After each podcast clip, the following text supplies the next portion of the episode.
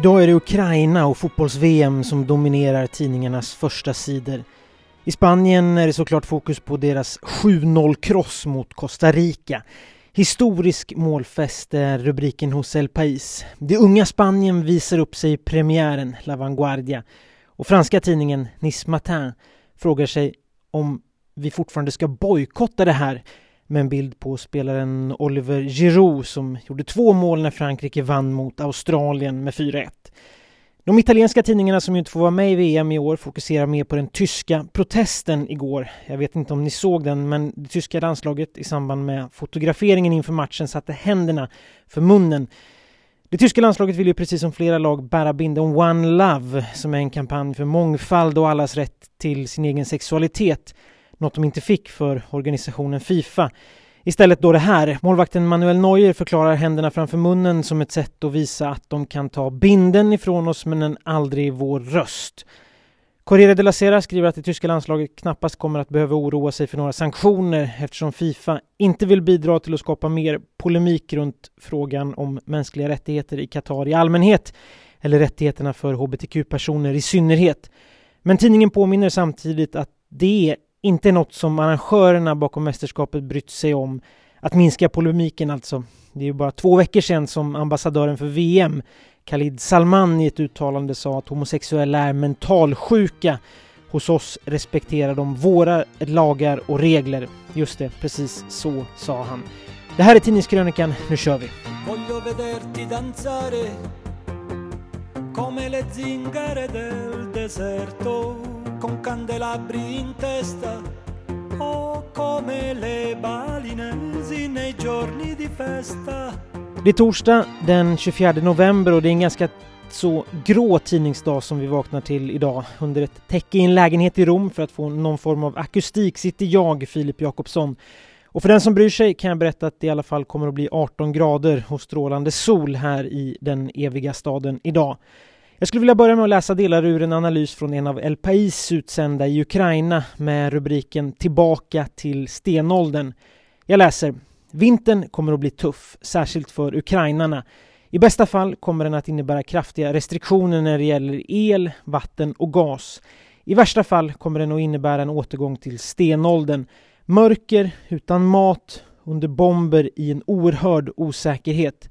Precis det som USA under George W Bush varnade Pakistan för om de inte samarbetade i kampen mot al-Qaida efter 9-11. Bush lovade då att han skulle bomba Pakistan tillbaka till stenåldern. Analysen fortsätter med att dra paralleller mellan dagens Putin och Bush och Obama-åren. Det vill säga invasioner av självständiga stater, fullständigt skita i internationella konventioner, tortyr i tredje land, ofta en diktatur och Guantanamo och Abu Ghraib. De systematiska drönarattackerna för att likvidera fiender, ofta med civila dödsoffer. Vi kan stanna lite här bara. Tesen i den här analysen är att det vi ser i Ukraina just nu är ett försök från Putin-regimens sida att kopiera USAs tidigare brutala krig och, skriver El Pais korrespondent, den allra mest perversa ryska lärdomen från USAs krig är Wagnergruppen, den brutala ryska legoknektsarmén som tar död på allt i sin väg. Den har tidigare varit verksam i Syrien och i Afrika.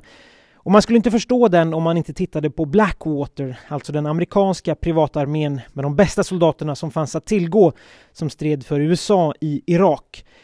Kreml har med Wagnergruppen försökt återupprepa det som Donald Rumsfeld, alltså den amerikanska försvarsministern under Bush, gjorde med Blackwater. Han kallade det krigets privatisering. Och det är från det här, alltså den neokonservativa amerikanska högern och det postkommunistiska KGB, som det aktuella monstret i Ukraina har uppstått. Dess effektivitet är häpnadsväckande, skriver El Pais-kåren. Men inte på slagfältet, för där går det sådär, utan när det gäller dess förmåga att få fram mer kött till den köttkvarn som är Putins krig. Den här analysen landar i en jämförelse mellan Wagner och Islamiska staten. Det handlar om mordet på Evgeni Nusin, en rysk kriminell som rekryterats från ett fängelse av Wagner för att strida mot Ukraina. Men väl i Ukraina bytte han sida och började strida mot ryssarna när han tillfångatogs av Wagner och misshandlades till döds. En misshandel som sen sändes ut på sociala medier av Wagnergruppen för att statuera ett avskräckande exempel, precis som IS tidigare gjorde från Syrien. Och, avslutar El Pais korrespondent, visst påminner det hela väldigt mycket om stenåldern.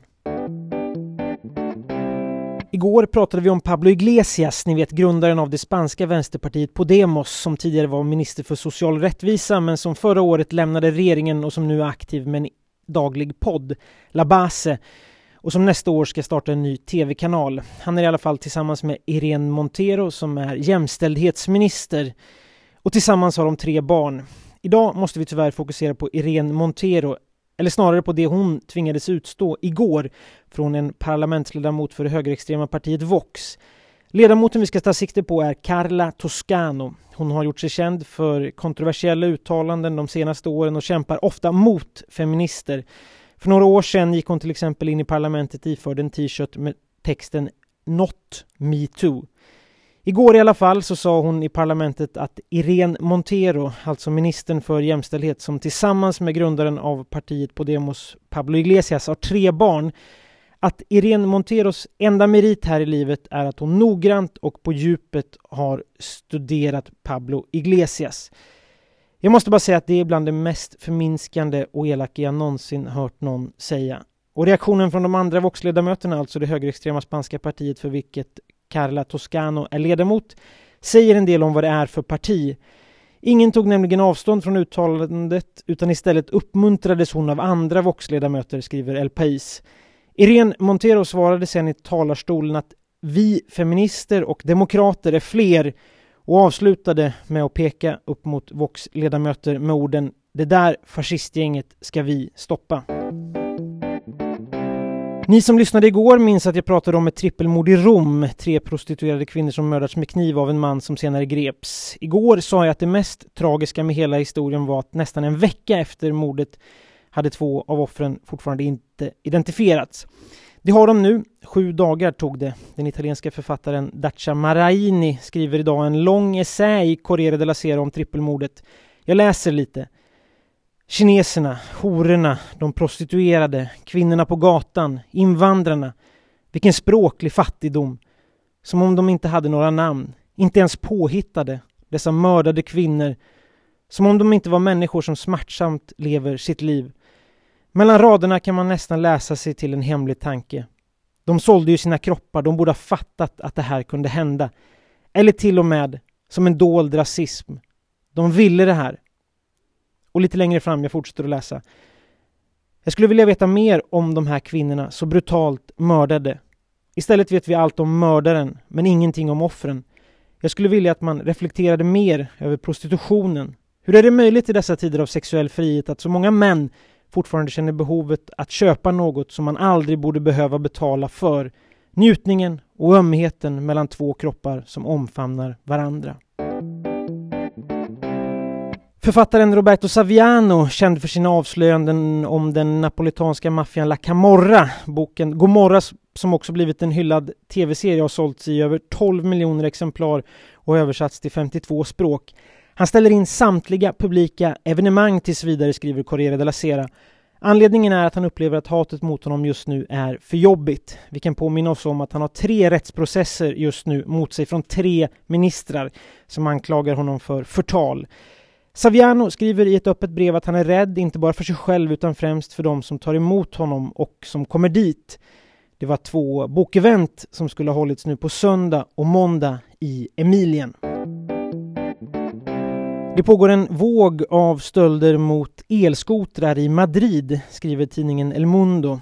Batterierna från fler än 300 skotrar har stulits det senaste halvåret till ett värde på runt 700 000 euro. Det är de röda och vita skotrarna från märket Axiona som tjuvarna ger sig på. Det här eftersom de har betydligt starkare batterier än de andra elskotrarna som går att hyra på Madrids gator. En del av tidningskrönikans allra viktigaste uppgifter är att hitta den här typen av nyheter ju. Så nästa gång du åker till Madrid och ska hyra en elskoter eftersom du är för lat för att gå, ja, då vet du, tack vare tidningskrönikan, att du ska hyra en röd och en vit från märket Axiona eftersom de går mycket fortare än de andra.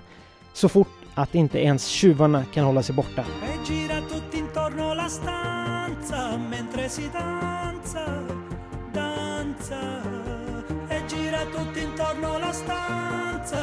Hörni.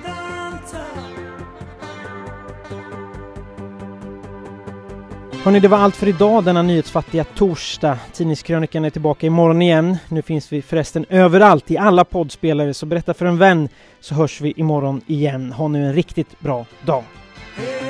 Radio